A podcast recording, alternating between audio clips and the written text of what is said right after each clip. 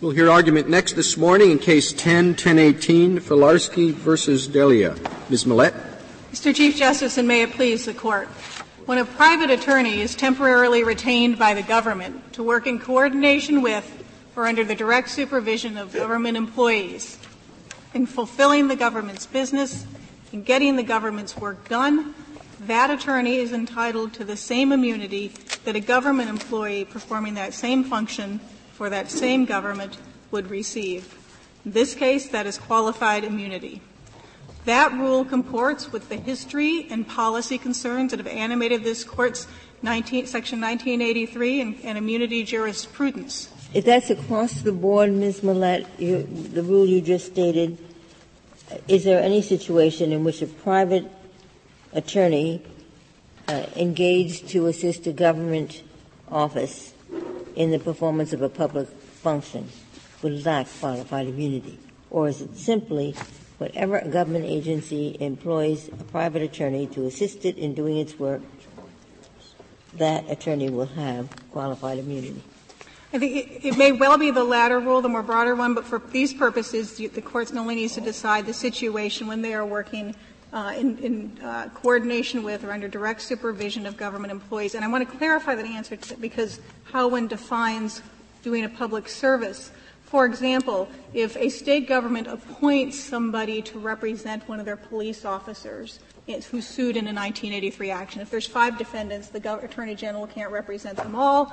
They will commonly appoint people and will pay them. Some states will pay them from the, from the state FISC. And so they'll be paid by the government to perform a governmental function in that sense. But their allegiance there is to the individual employee not to the government. The same with public defenders. So there are certain situations where someone can be retained by the government in that sense, paid by the government in that sense. Why does it matter whether the privately retained attorney works in close cooperation with government employees? Suppose in this case Mr. Filarsky had simply been hired to go off and perform this investigation and at the end of the investigation report the results to the town. Would the case come out differently then? Um, I don't think that would, but in, in this, I think it depends on what one means by coordination with or supervision. And with respect to attorneys, um, attorneys can never be an independent contractor in relationship to their client in the way the prison was in Richardson. Attorneys just can't be. They are always, in the sense of the rule that I'm using it, working for their client agency, their client government, and under its control and authority um, and the decisions they make are the decisions of that client. And that's why the whole the whole reason we should have this rule is understanding what immunity protects. It protects government decision making, governmental conduct, and its ability to maneuver within an area in an area of reasoned decision making. And I suppose I suppose you can argue that there is a built-in limitation because the question doesn't even come up unless there's state action. So there has to be close enough cooperation. So there's state action. I had never thought that when a private attorney gives an opinion letter to a, a government uh, uh, agency or government entity at its request, uh, that there's any state action there at all. So that question, so there the question just wouldn't even come up. Is, right. correct? Certainly the state action limitation um, both limits the operation of this rule. There's many times attorneys or others who work with the government will not implicate the state action rule. Um, and that's sort of the irony of, of this case, and I think it would not be uncommon in attorney cases. The only reason this was a tort or an alleged tort is because the government was involved, because governmental actors took his advice, conducted a search, he didn't, um, issued an order, he didn't. And yet we have, we're left in this odd world where the only way this tort, constitutional tort lawsuit can go forward is without the government. Now, 1983 is about deterring governmental conduct, but this Court's immunity jurisprudence says we don't over deter, and we want to allow the government to operate within a realm of reasoned decision making. And they need to operate within that realm, get reasoned advice, and make reasoned decisions, regardless of whether the source of the advice is a temporarily or permanently retained attorney. The need is for reasoned decision making. And if you over deter, which is what an action against the private attorney who is now charged with litigating and defending the government's allegedly unconstitutional conduct, standing all alone while all the government actors have walked away. That turns Section 1983 on its head. But your test, and this is, I think, goes broader than the articulation of the test, doesn't give this private attorney much assurance um, by itself. It's sort of a multi-factor. Is he coordinating? Is he under the supervision? Is he really doing public service? I mean, if the idea is to give him sufficient breathing room so he doesn't stop, and when, as in this case, he's threatened that we're going to sue you if you do this, uh, he has to think, well, now, am I being supervised by the government? Am I coordinating with the government, or I tell, am I telling them what? You know, it, it, the, the, test itself uh, undermines the asserted purpose. Well, two responses to that. First of all, the state law requirement, the state action requirement that Justice Kennedy referred to will up front require allegations by the plaintiffs that will discuss the coordinated, presumably the coordinated action. There's got to be some level of coordination. But the second reason is, as I said, with respect to attorneys, I don't think this is going to be a hard question because they are forever agents and fiduciaries. They can never be the independent contractor that you had in Richardson. They are always answerable to and working for their governmental client. And when I say supervision here, I don't think the test here is a is it on hands day to day looking over your shoulders. The government has to be able to get the advice of professionals and to so trust suppose them. the government hires an attorney to do an independent investigation. It hires an outside attorney precisely because it, it, does not want to be faced with allegations that it has manipulated the outcome of the investigation because its own conduct is at issue. So they say you're going to be independent, hands off, we're not going to interfere at all. But that would still, in your, in your submission, satisfy the coordination requirement. It, w- it would in this sense because there be, and I'm assuming here we're not talking like a Bivens appointment or something like that, but we're here, because understand what happens in that situation, they're being appointed to investigate for the government and on behalf of the government. And it's not usually because we say the government writ large may have done something that would create a conflict, and maybe that an individual employee or something. That's where the conflict comes. But they're working for the government. The government is their client. They are not freewheeling independent contractors. Well, what is the difference between that and the prison situation? The, the private prison, the, the guard in the private prison is performing a function that has been delegated to that or uh, uh, assumed by that uh, entity. Pursuant to a contract. I don't understand exactly what the difference is.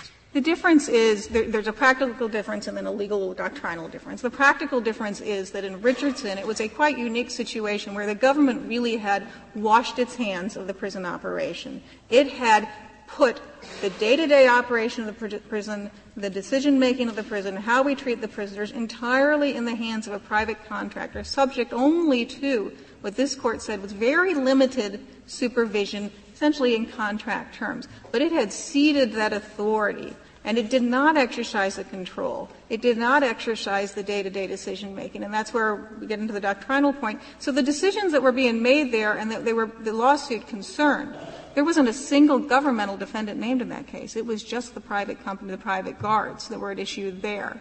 And the decisions that were made were the private company's decisions. And so this court said there, that's not um, what qualified immunity is out, is out to protect. It is to protect what? The government's deci- decision making, the special concerns that arise when you are bringing lawsuits that are designed to regulate, limit, deter governmental decision making. We have to protect that area of reason. If the government's not making the decision, they've passed the buck, they've handed it off.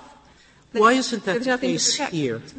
Sorry? Seems to be that there's enough evidence that the lawyer was the one who held the investigation, the people who attended the meeting between the lawyer, the respondent, and the other um, personnel that were there were acceding to what he was doing.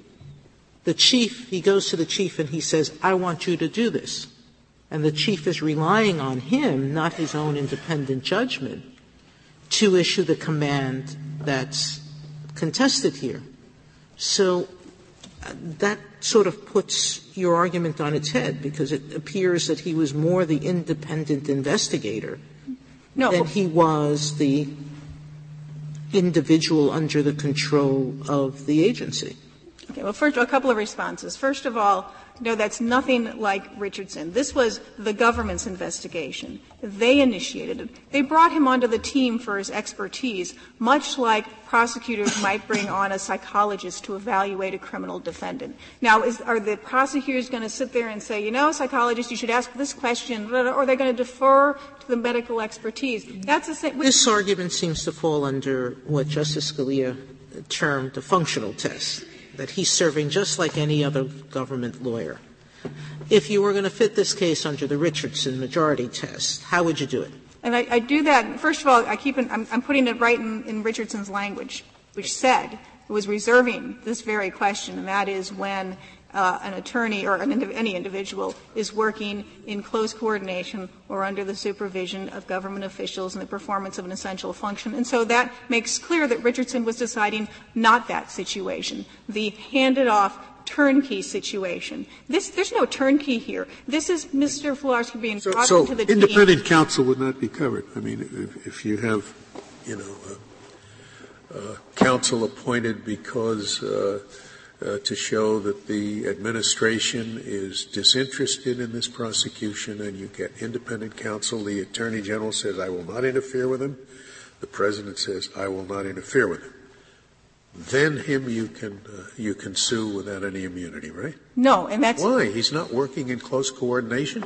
He's not subject to supervision. The whole purpose of an independent counsel is to eliminate supervision. Yes, but independent counsel is still sued in the name of the United States. Their client was the United States government. That is whom that is the interest in which they worked. They were they had a client that they were answerable to. They were not freewheeling independent contractors. They were client attorneys with well, a client. Excuse me, uh, weren't the uh, the prison guards who were who were uh, suable in Richardson weren't they suable under 1983 as acting under color of law?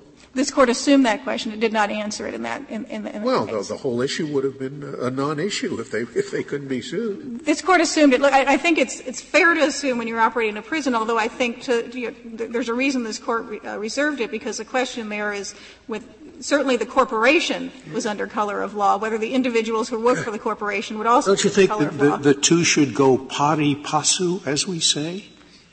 That if you can be sued uh, for acting under color of law, you ought to have the defenses that people who are acting uh, with legal authority have? Well, this court's already crossed that bridge in cases like Wyatt, where, for example, and it does because the state law requirement can sweep broadly in some situations. So I don't think in a situation like Wyatt versus Cole, where you have private plaintiffs pursuing their private agenda and they simply invoke a state law, that that makes them integrated with the government in the way that an attorney is, and certainly the way petitioner was here um, that they're not part of the governmental team and they're not make, they weren't making decisions in the interests of the government. There was no governmental decision making to protect there, and that's what the rationale this court gave for denying qualified immunity in Wyatt. The key here is that this is exact. You cannot protect governmental decision making in this context without protecting the source of advice for that decision making. Lawyers are not supposed to be cowed by the exigencies of the situation. We're worried in qualified immunity with protecting governmental actors to make sure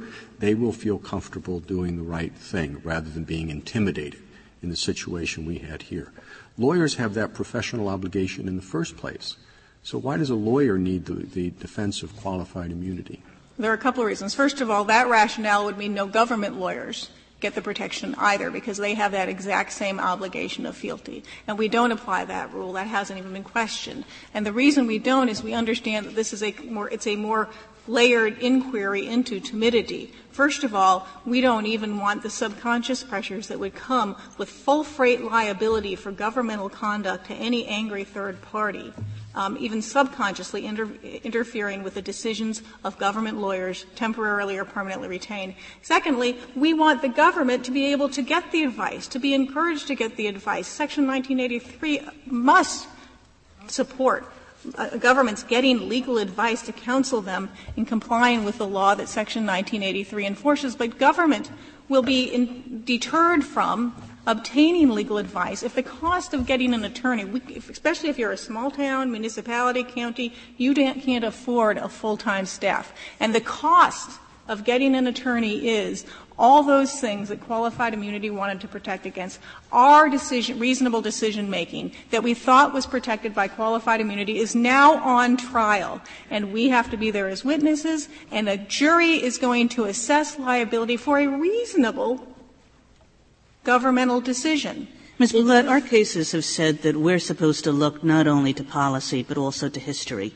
Would you disagree with the premise that uh, a, a, person in your client's position historically would have had at most an actual malice, def- a malice defense or a reasonable cause defense? Would a person have anything more than that? They would have had the same sort of good faith um, defense that this court in Harlow turned into qualified immunity, both as lawyers. But in Wyatt, we said that that was a very different kind of immunity than the Harlow immunity, and we said historically it provided no basis for giving Harlow immunity.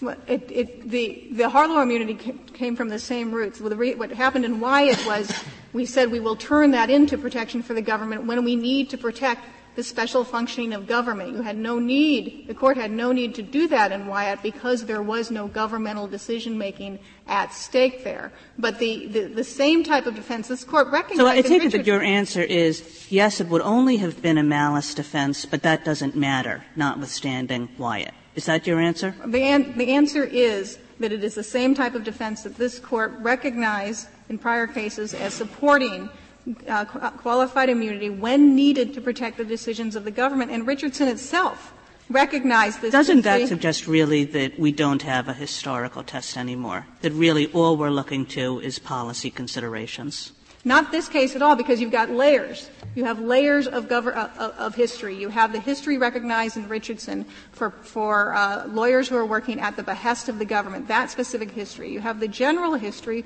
where, where attorneys were provided a reasonable and good faith, malice and, and, and, and, probable cause type of defense, which again is the type of the type of defense that gets turned into qualified immunity when needed to protect government's reasoned decision making. If I could reserve the balance of my time. Thank you, Ms. Millett.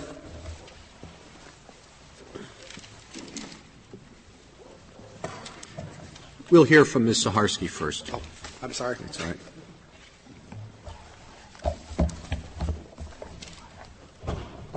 Ms. Saharsky?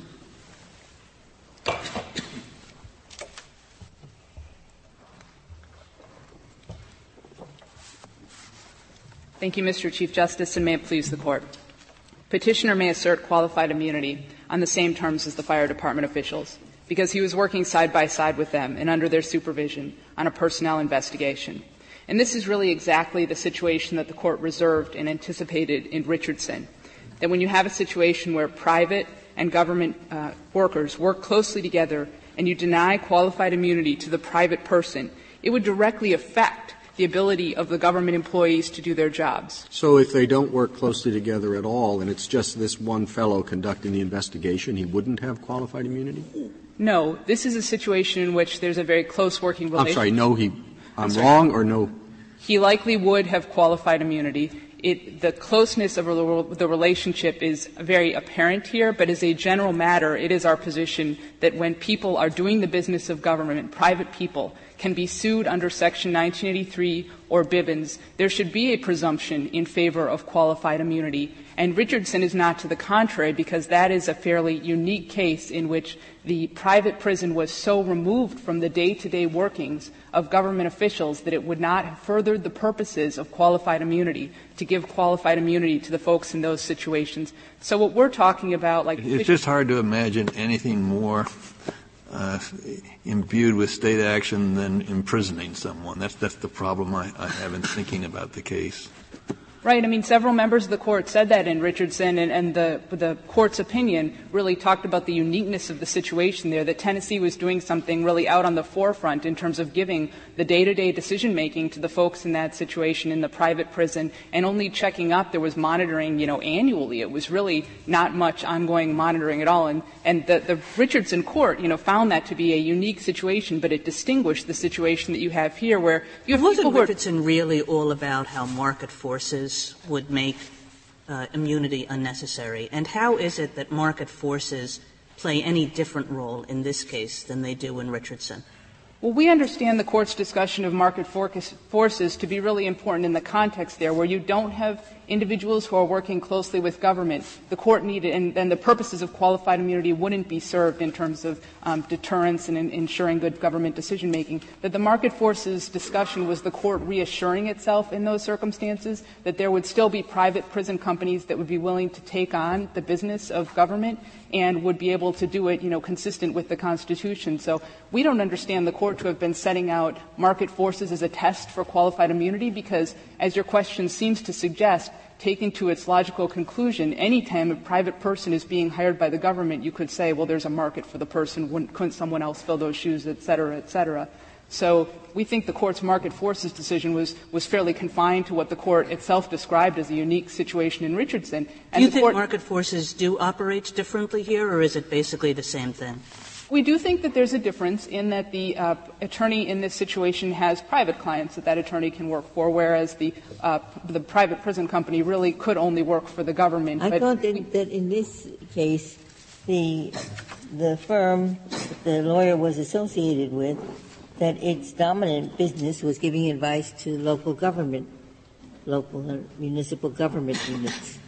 So. Yes, I mean that that was an important part of the firm's business, but Mr. Filarsky is trained as an employment lawyer and has you know broad uh, training and expertise in, in employment-related manners. So there's certainly other work that could be done. But you know what we thought the, the core of the court's decision in Richardson was really focusing on the purposes of qualified immunity and whether they would be furthered by giving them to the private prison and the private prison. You, you, see, the court, you seem to assume or to acknowledge or to concede that market forces do not operate for government employment. That all government employees are doing it out of love. That I, I mean, why, why, does market force uh, eliminate uh, this defense for somebody who's a, an employee of a private company, but not for somebody who's an employee of the government? I'm sorry, Justice Scalia. I didn't mean to suggest that we thought that the market forces inquiry was particularly relevant to the answer, to answering the qualified immunity question. I'm just explaining that the way we read the court's opinion in Richardson, which obviously the members of this court are the experts on, is that the court was looking to market forces to reassure itself after it determined that the purposes of qualified immunity just wouldn't be served by giving an organization that was so far removed from the day-to-day workings of government, the protection of qualified immunity. The court just, the, the market forces really was just something unique to that case. And what we think is the most relevant is what the court started with, both in the decision in Wyatt and in Richardson, which is, is it necessary to give qualified immunity here to make sure that there's principled and fearless government decision, work, decision making. It's the business of government that's important. And in this case, it, although petitioner is an attorney who has his own fiduciary obligations, it is certainly the case that when he was threatened during the conduct of this personnel investigation, that that is something that potentially could chill his behavior. And to the extent that he cabins the advice that he gave to the fire department officials, that affects the ability of government to do their job. And I might give well, the that court would be a breach of his duty as an attorney. I'm saying and he's an. He would be subject to malpractice in that case. You, you seriously, I, I find this whole argument about market forces with respect to attorneys representing people odd, because there's a whole slew of unemployed lawyers who will be happy to take on any government service they can. So, going back to the, that's what I consider the central argument you're making, which is, will it chill advice? And I'm not sure how it can given the independent fiduciary duty that an attorney has to zealously guard his or her client's interest. I'm saying that an attorney is in a difficult position there, and it's the same position that a government attorney would be in, and the court has extended qualified immunity to government attorneys who are in this position, either giving legal advice, like in the Burns case, or serving as prosecutors. And there's just no difference when he's operating in this case that, that would make him distinguishable from a government attorney. To answer another suggestion, I think, in your question, the court talked about in terms of deterrence and chilling, making sure that there were talented candidates who wanted to take on the position of government. So the court has never said, you know, we're concerned about wiping out the market entirely. It said, you know, if there is a segment of the market that will not take on this business anymore, that's a fairly serious problem when we need to make sure that the government of, of business is done. And if I can just make, give the court another example to perhaps outside the context of this case, see how a private person being denied qualified immunity would affect government employees, consider a, a fire department that has uh, some full-time fire department uh, personnel and also some volunteer firefighters. When they're working together and fighting a fire, You don't want the volunteer firefighter thinking, should I break down this door? I might face personal liability. You want him to make fearless decisions because whether he breaks down the door or not is going to directly affect the ability of the other folks who are trying to go into those homes, trying to stop the fire to do their jobs. That would also be true in the context of court security. The United States Marshal Service sometimes uses private security guards, and we have direct supervision and control so over them. But what if it's a hundred percent purely volunteer fire department? I mean, the town, whatever, contracts, outsources, whatever, but it's just run by volunteers. Is your answer the same? I'm trying to get at your point about they're working with or coordinating with government employees. And your argument seems a little derivative. You're saying the whole point is to protect the government employees, and you have to have qualified immunity for the non employee to do that. But does your argument apply when there are no government employees around? It, it's just difficult in the fire department situation, even if there is an all volunteer force, that there wouldn't be some type of direct supervision by the mayor, by the city council, et cetera. You know, that's particularly in the local government situation, those folks would tend to work fairly closely together. It is, uh, in the case of deterrence and wanting fearless decision making, uh, a primary concern that we have about um, protecting government, but we need to protect the individuals to protect government. So we do need to make sure that their decisions aren't chilled, that persons like petitioner are willing to take on representation of this kind.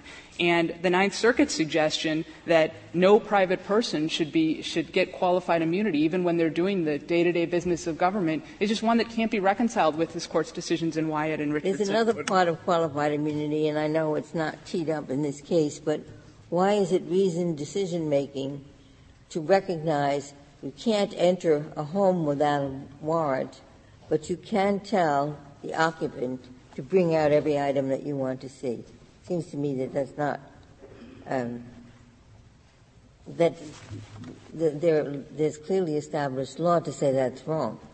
Well, the Ninth Circuit found that it wasn't clearly established law. I understand that it's a fairly difficult Fourth Amendment question, but as you say, it wasn't teed up in this case. It wasn't, there wasn't a petition on this question. It wasn't raised in the brief in opposition. You know, in light of the fact that the Ninth Circuit found it wasn't clearly established, it, probably wouldn't make sense for the court to address it. One thing I might point out along those lines is that both the district court made a finding on page 49 of the joint appendix, and then the Court of Appeals made a finding in its opinion, and this was the reason that the Court of Appeals found it wasn't clearly established, was because there was no attendant threat uh, in terms of employment consequences uh, to respondent in this. An- another question that's that's not teed up, and I, I guess not presented. I'm just curious to know about the history. Of the, uh, was it argued that there was no state action here, uh, or, or, is, and in your view, is that uh, a very simple question to answer?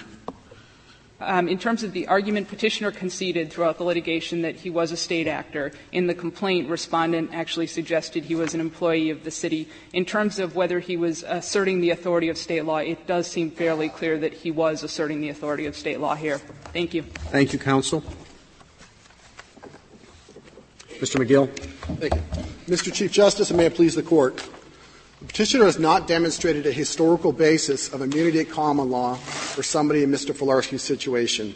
But the petitioner has also not shown that the immunity's purposes also serve Mr. Filarsky's uh, situation here. Uh, I want to put those two issues aside. We'll talk about that in a minute, but I want to address the issue that has been uh, uh most um, dis- discussed the most, which is the petitioner's test.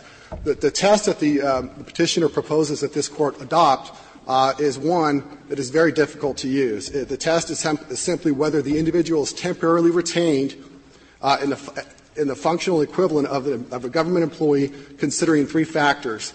The three factors are one, the nature of the role performed, the close supervision and or coordination with the government official. Well, what about your test? what, what is your test? Well, our test is Richardson. I think Richardson is, is the correct uh, analysis. The court starts with looking at a historical basis uh, of an immunity at common law, uh, and then from there works to the policy reasons. Well, suppose you have a lawyer who's a part-time employee.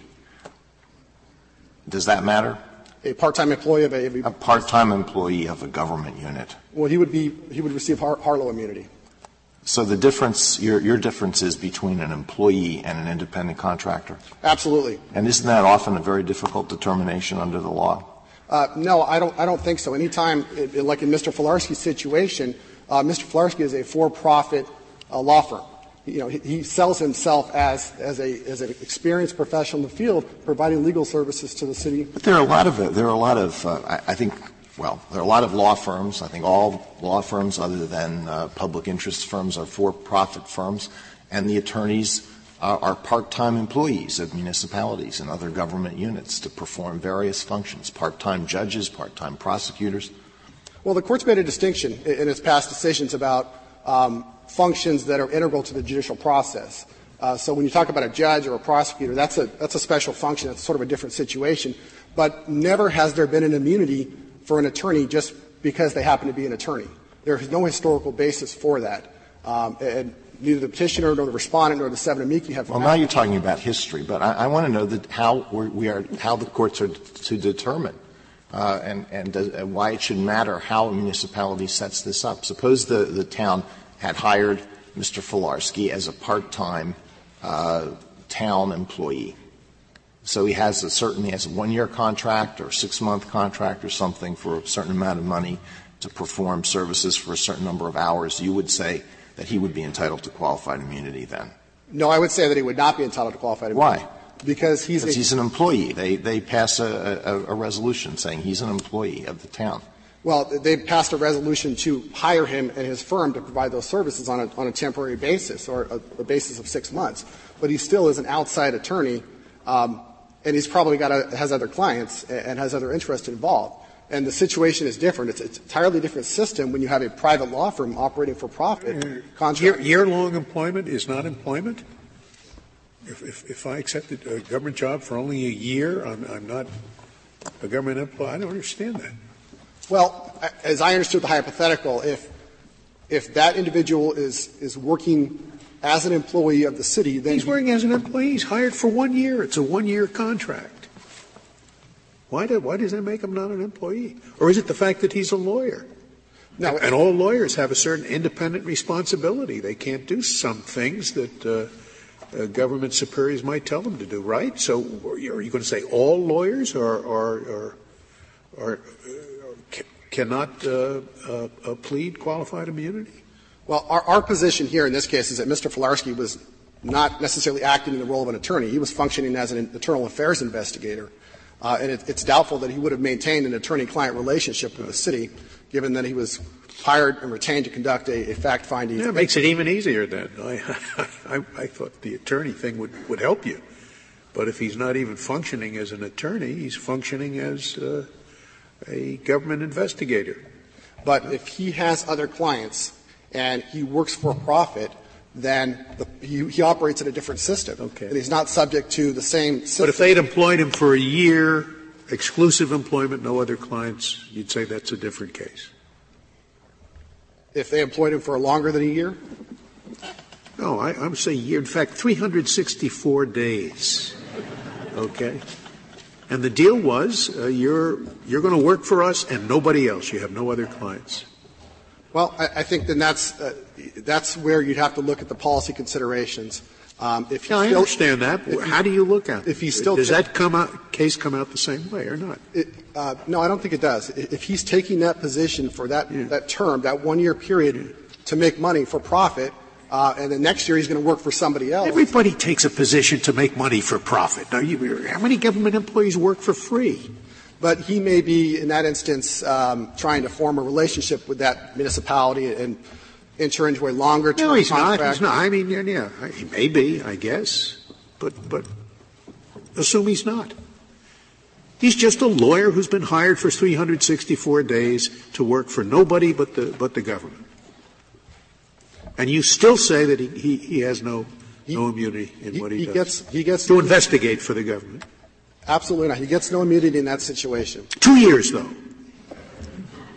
Three years. I'm a lawyer who. The longer you go. And there's a contract for life with this, with this government to, to investigate. At that point, does he get the immunity? Um, no, because there's still no, not. There's no historical basis for immunity. It, it just wasn't there. For that function that, that Mr. Filarsky was providing, there's no historical basis for it. And typically that would end the court's question. That would end the inquiry. Uh, you only get to the policy considerations. Uh, I, I thought you were drawing a distinction between employees and independent contractors. Is that the distinction you're drawing or not? Well, the distinction really is if you are a, a private actor you're subject to a different set of rules. Uh, you're subject to the market pressures and, and the competition that are going to correct your behavior and are going to satisfy the same purposes that immunity provides. What would have happened if Abraham Lincoln today uh, were there? Uh, and I gather what happened is they thought the local prosecutor is good, but Lincoln is better. So we'll let Lincoln prosecute this case. Now, in your view, Abraham Lincoln would not have had immunity, but the local prosecutor would have. Well, done, they did exactly the same thing, by the way. It was just that Lincoln had a better reputation. Every word was the same. As a historical basis, there, there does not appear to be immunity for private prosecutors. However, this court over the years has provided immunity for the judicial uh, but in your, I'm asking you, in your opinion, when I write this opinion, is I could say, not even Abraham Lincoln, when he acted as a public prosecutor, brought in for the occasion. In your opinion, he should not have the immunity that Joe Jones, the local prosecutor, would have. I'm just trying to get your opinion. I think that that's a much closer call. Um, is it you should say Abraham Section 1983 didn't exist. That's your answer. what? That one right. But I think it's a much closer call because of he was engaged in a prosecutorial function, which this court over the years has. But investigatory functions, they don't get immunity. So if Lincoln had looked into it and said, you know, I've looked into this, I don't think we should prosecute. And what they said was, use your judgment. Um, no. Uh, okay. So there are problems with both standards, both ways. This is one of the things that, that is bothering me. Right. Imagine in this case, the lawyer sat down with the other fireman, the supervisor, and so forth and they said, not necessarily this event, they said, we want to do X. And the lawyer said, I have to tell you, it's unclear whether X is constitutional or not. Now, because it's unclear, I also have to tell you that if you do it, you will not be held personally liable. Now, can a lawyer give that advice? Yes. When he does, of course, he's subjecting himself to personal liability. Now, it's that conflict that is worrying me, among other things. So what do we do about that? The lawyer is being asked to give advice to the client under the canons of ethics. He ought to have their interest at heart. And in doing that, he's subjecting himself to what could be hundreds of thousands, millions of dollars worth of damages or whatever in suits for malpractice. Is there a way, if we side with you, out of that dilemma? I don't think that that's necessarily an immunity question. It's more of a liability question because it, it very well may be that. No, the, what I'm assuming in the question is since it's a close question, he has to worry about a court saying, you were wrong in saying it was legal. It was not legal. The matter was unclear, but it was not legal. At that point, he becomes subject to much damages, but of course the others do not and he had to tell them, go ahead with it. You, you understand my point. So what is the end? But, but I think what, what it is, the difference there is that there you have an attorney just providing advice, which is different than what happened here, where you actually have the attorney engaged. Well, that may be, but what I'm trying to work out is what is your set of rules if we don't say, if we don't say you have immunity, and you agree that this is a bad dilemma, at least in my hypothetical case, I'm trying to work out what set of rules you advocate in order to either say, well, that's too bad, the dilemma is there, we can get around it. or something else. That's why I want your answer. If the attorney under those circumstances could be held liable for a constitutional violation for, for simply giving advice, um, and he happens to be a private attorney working for profit, then he wouldn't have immunity. I change it slightly, and he puts them up to it. Well, he could. I don't know why he couldn't. I mean, you know, he says, "Go do it," or, or, or in other words, my hypothetical. Okay, go ahead. I think the answer is the same. If, if, somehow, under those circumstances, the attorney could be held liable for, for giving that advice, uh, and he's, have, he's, a private attorney, and he doesn't pass the, the Richardson test, um, then he would not be entitled to immunity. Your case. So there's no, there's no. I'm sorry. No, you can finish your answer. There's certainly no, there is no historical basis of immunity just for giving legal advice. Um, the petitioner hasn't pointed this court to any, any firmly rooted tradition of, of, of an immunity. Your, your, case highlights, I think, is a very good example of why the lawyer ought to have qualified immunity. I mean, this was a case where um, it looks like there's a lot of threatening and bullying going on. I mean, the, the lawyer says, you know, we're going to figure out a way to name you, Mr. Filarsky. You're issuing an illegal order. If you want to take that chance, go right ahead.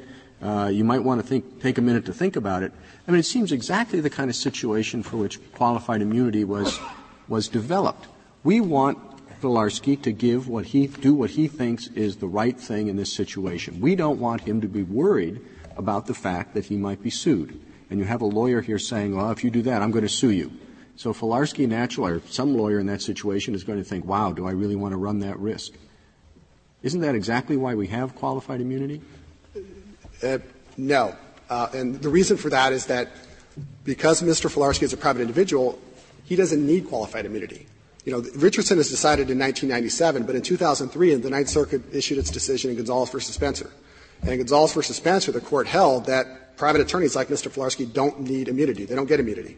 So the law on the land since 2003. Well, that's easy for a judge to say because they're absolutely immune. But for the lawyer who's sitting there and saying, saying, I'm going to sue you, if you were, well, you are a lawyer and you're sitting in that situation, isn't that going to enter into your mind?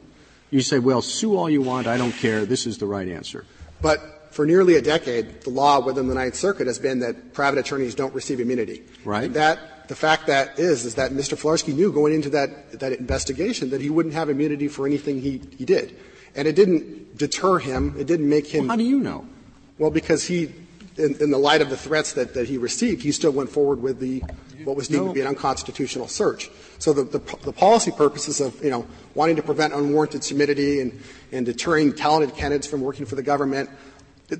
Well, he had the, he had the chief issue the order, right? Well, the, and then the chief later on says, "Well, he told me to issue the order." I mean, I'm not quite sure that things went exactly as they would in, uh, if you had qualified immunity. Well, Mr. Filarsky said, and this is um, what he said on the record, it's in the transcripts in the joint appendix, is that he's issuing the order uh, on behalf of the department. That, that's what he said. Uh, and then there was some, some discussion back and forth between Mr. Delia's attorney and Mr. Filarsky, and that's what led to the formalization of, of the order. I understand that there's a lot of bad, cowardly legal advice being given in the Ninth Circuit. I don't really know that, but you don't know the opposite either, do you? I don't. Why didn't you um, cross, cross appeal on the clearly established law? Because then, then you could concede, so arguendo he had qualified immunity, but the advice that he gave was contrary to clearly established law. So why did the petitioner or the respondent not cross appeal? Why didn't you bring up that that issue? I think it was um, that's sort of the law of the case is that the, Ninth Circuit found that there was a constitutional violation. Um, so we, obviously didn't want to appeal that. No, but but whether it was clearly established. In other words, what we had here was uh, recognition we can't go into the house, we can't go into a house, private house without a warrant. So, in fact, Filarsky said something about, I know a, a way to get around that. We just tell them to bring out the items. Right. Uh, I, I, my personal opinion and our position has been is that it, it, the law was clearly established on that. Why the decision was made not to cross appeal on that, I, I'm not, I'm not sure. But were you saying it's clearly established that there isn't a difference between going in and looking for the uh, insulation, et cetera, and telling him to bring it out? Is it clearly established that the uh, that uh, as a condition of employment in a situation like this, uh, the employee cannot be required to submit to a search? I think it's pretty well known that the House is um, well, particularly.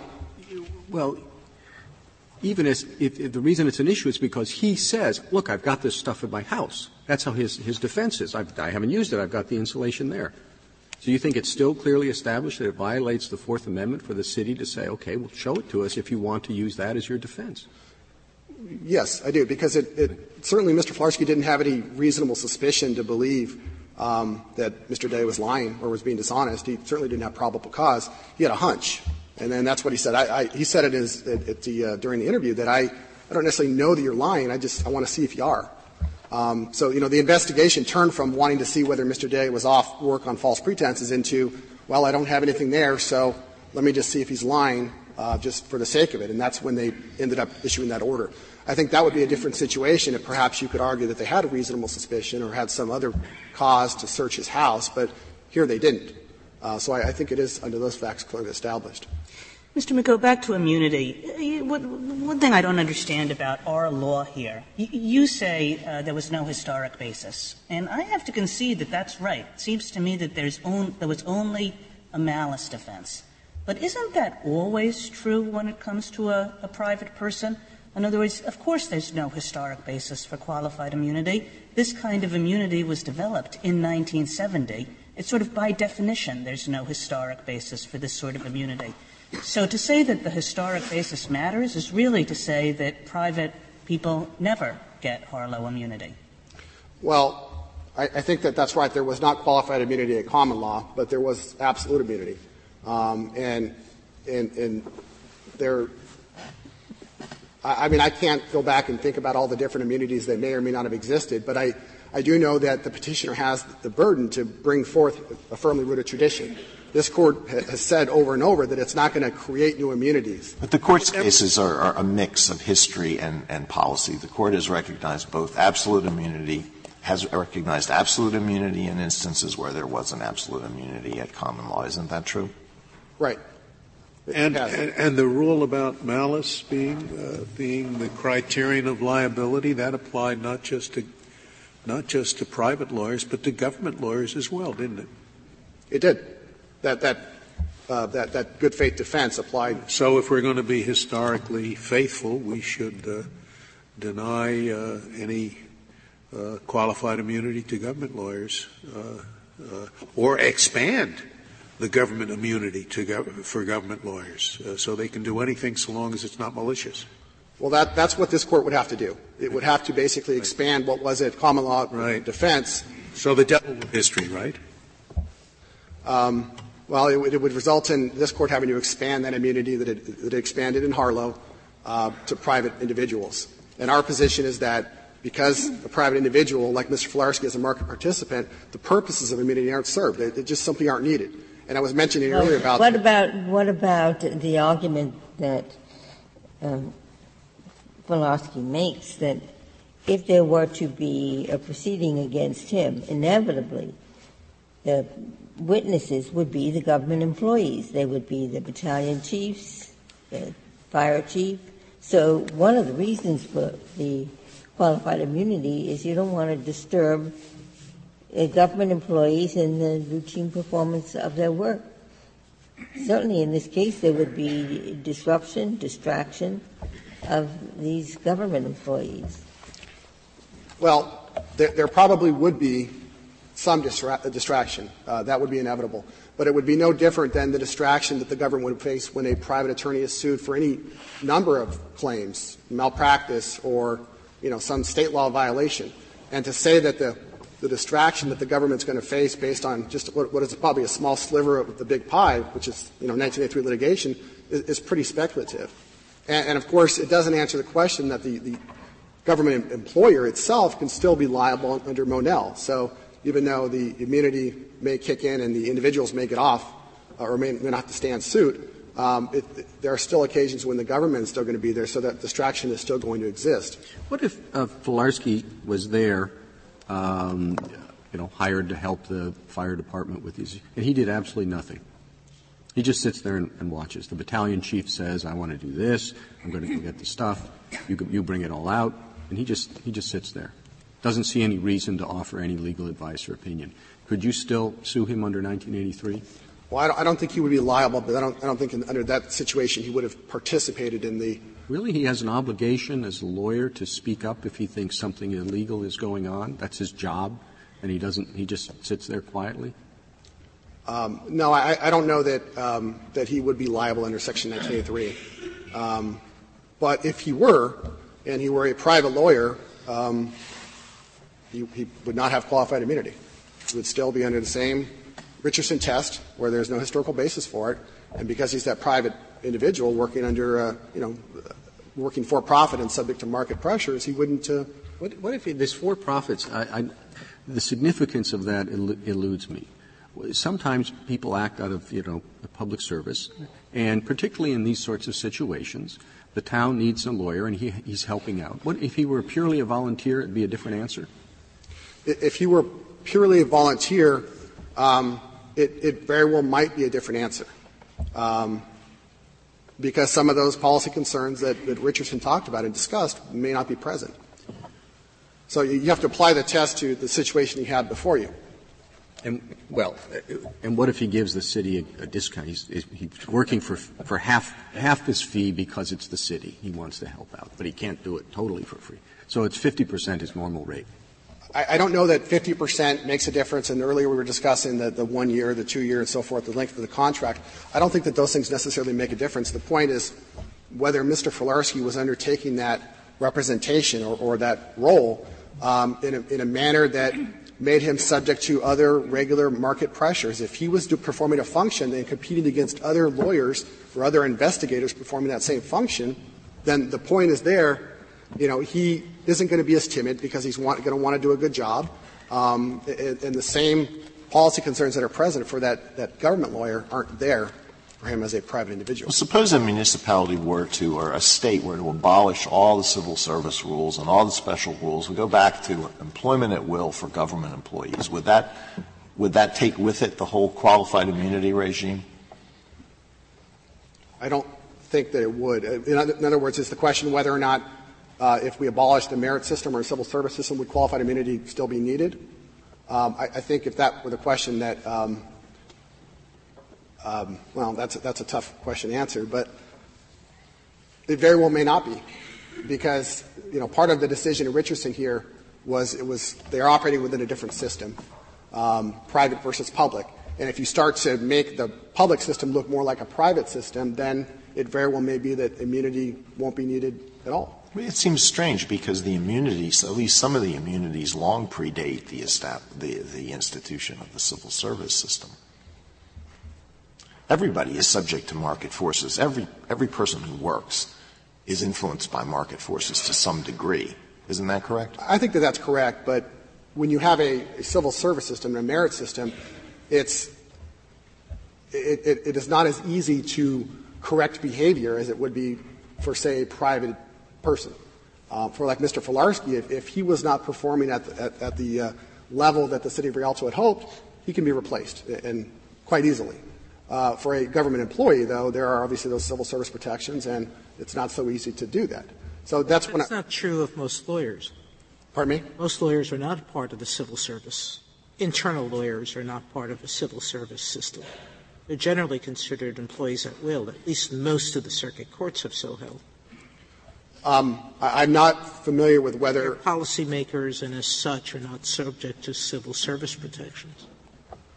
Well, I, I know that um, some subsections of lawyers within a, a government can be represented, so they, they, very well may have some protection, but maybe it's um, not quite to the extent that uh, more of the rank and file would have. Well, the political appointees within the, the, United States Department of Justice are not protected by civil service. So, they, should they lack immunity? No, because they would they would get it under Harlow. Um, they, they, would have the immunity under under Harlow. They're subject to market forces, aren't they? Um, they, they, very well may be, and it may be for me to say that maybe they shouldn't have an immunity or it's not needed, but at this point the law is under Harlow that they would receive it. What if I told you that all the lawyers at the Department of Justice are regarded as being employed at will and that all of them can be fired? Well, I, I think, you think the rest of them uh, don't don't have any protection? I think that the answer would, would be the same um, in, in that they very well may not need qualified immunity because those pressures and those concerns underlying immunity aren't, aren't there. Well, that's going to be disappointing news for all those attorneys. I just want to go back and talk about the petitioner's test a little bit too, because uh, the court had some concerns about it, and I, I share those same concerns, and that's that the test requires a factual analysis. Um, you know, being temporarily retained in close coordination and supervision those are highly factual questions that aren't going to bode well for an early resolution of a case. And a lawyer is going to be able to plead around that test very easily uh, and take the case into, into full blown litigation and discovery and so forth. So that, that test is problematic. Um, in addition, as I understand it, the test is going to be extended well beyond attorneys. The, the test results in anybody working for the government um, under you know, close coordination or supervision, whatever that means, uh, is going to get immunity. So that is well beyond attorneys to anybody. Anybody who contracts with the government uh, and meets that factual test is now going to have immunity. And that's something that's a, that's a huge step that this court you know should not take, especially when there is no historical basis for it, and the policy concerns are not present. Um, but even if you apply that test to Mr. Filarsky under these facts, Mr. Filarsky would not have immunity. He wasn't temporarily retained. He worked for the city of Rialto for 14 years uh, as, as a business, for profit. He had many clients, and the city of Rialto was one of them. Um, it, wasn't that he was temporarily retained, so he doesn't even meet that element of the petitioner's test. Uh, Mr. Filarsky was not performing a function. Are all of these objections applicable as well to the determination of whether there was state action from the attorney's conduct? the, the concerns about there being a factual yes. inquiry? Yes. Um, I, I, don't think so. I mean, as an attorney, I would have to certify in a pleading that the relationship between the, the person I'm suing and, and the government. So I, I, think that there would have to be information put forth in the pleading that would establish that, and I don't, don't know that one could simply make up state action uh, for purposes of pursuing a 1983 action. So it, it, it, may be that there's a factual inquiry, but I don't think it's as great or nearly as great as, as the temporarily retained or the close coordination uh, components to the, resp- or the petitioner's test. Um, Mr. Filarsky was not performing a function that is uniquely governmental. Uh, investigating um, workplace misconduct is, is, not a governmental function, or it's not a prototypical, prototypical governmental function. But your, your objection is not that he was investigating workplace conduct. Your objection is that he was ordering people to tell your client to bring out stuff that was in his house. Correct, but it was under the, the auspices of a, uh, a workplace investigation, if you will. Yeah, but telling people basically either executing a search or in effect executing a search, that is a uniquely governmental function. Um, executing a, a formal search by the government is, is something that's a role that the government performs. But I wouldn't say that I wouldn't equate you know executing a, a search with what occurred here. Um, well, let me let me restate that. I guess what, what I mean to say is that you don't want to say that. Mr. Filarsky, the function, the, the, role that he was performing was that of an internal affairs investigator. Um, eh, yeah, but if, if, if he did the same thing for a private company, uh, uh, he could do the same thing for a private company, say, you know, you're going to get fired unless you substantiate your story by bringing the stuff out of your house. That wouldn't be a, a, a search, an unlawful search, right? It, could have happened in a private company. It, it could, and, and, and, yeah, it very well could have. And that's my point is that what Mr. Filarsky did, his role was not uniquely governmental. He wasn't performing that governmental function.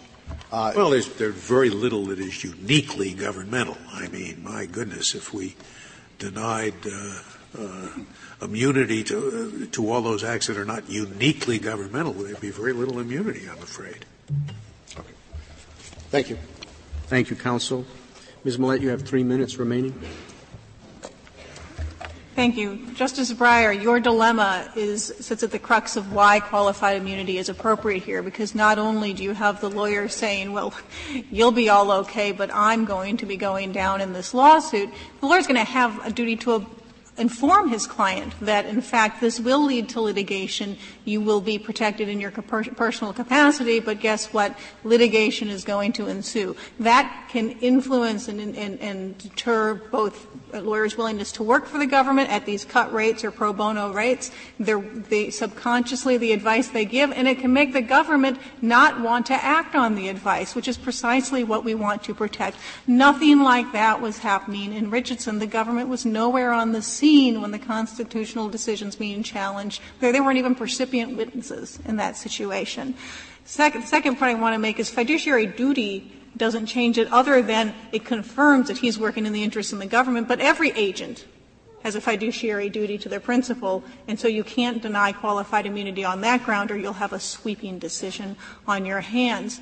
The market concerns, Justice Sotomayor, the test is not whether a warm body could be found to fulfill this operation if he won't do it. This is a completely different market from Richardson where there's only one client for prisons and that's the government. Here the government is competing for the services. When it needs a skilled attorney, when it wants people of the caliber that the government service needs and deserves, it is competing.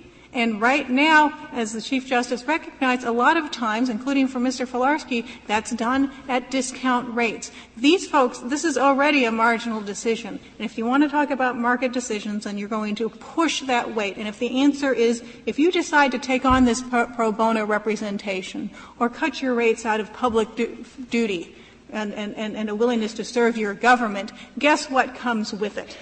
You alone will be left holding the bag at the end of this for the governmental misconduct. Section 1983 is supposed to deter governmental conduct. It is not supposed to deter the reasonable advice given by lawyers to governmental clients.